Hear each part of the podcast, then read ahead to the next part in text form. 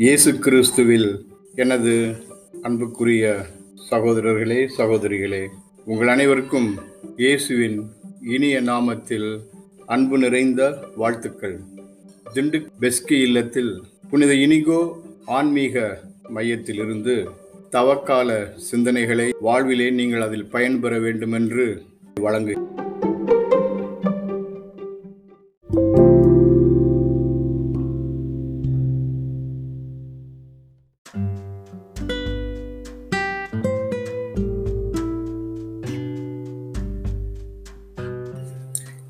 இயேசு தம் பாடுகளை வாழ்க்கையின் தொடக்கத்தில் இருந்தே அறிந்திருந்ததாக தெரிகிறது.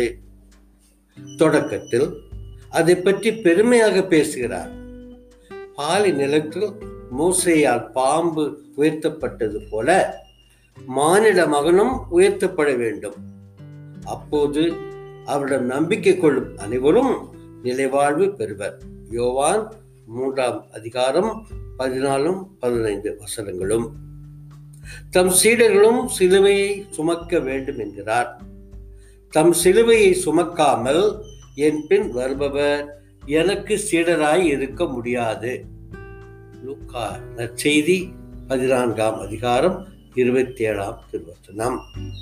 துன்பம் என்பது ஏதோ நடமாடுவது போல இயல்பானது என்ற தோற்றத்தை உணர்த்துகிறது.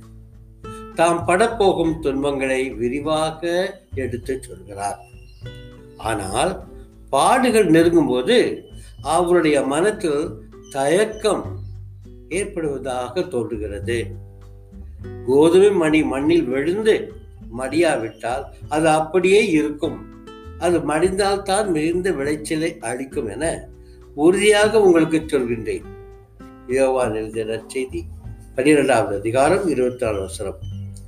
இது நம்மை தேற்றிக் கொள்வது போல இல்லையா? அடுத்து அவருடைய தயக்கம் மேலும் தெளிவாக வெளிப்படுகிறது. இயேசு இப்போது என் உள்ளம் கலக்கமுற்றுள்ளது. நான் என்ன சொல்வேன்? தந்தையே இந்த நேரத்தில் இருந்து என்னை காப்பாற்றும் என்பேனா? இல்லை இல்லை. இதற்காகத்தானே இந்நேரம் வரை வாழ்ந்திருக்கிறேன். தந்தையே உம் திருப்பெயரை மாற்றுப்படுத்தும் என்றார். யோவான் பனிரெண்டு இருபத்தி ஏழு இருபத்தெட்டு. மனிதனின் துன்பங்கள் பல வகை. திருமணம் என்றால் எத்தனை இனிய கற்பனை. ஆனால் இல்லற வாழ்வு எத்தனை பேருக்கு கசப்பாகி விடுகிறது. பலர் அதிலிருந்து விடுபட எண்ணுகின்றனரே. அதே போல புதிய வேலை படிப்பு சாதனை என எதுவாயினும் முதலில் இனியதாக தோன்றுகிறது.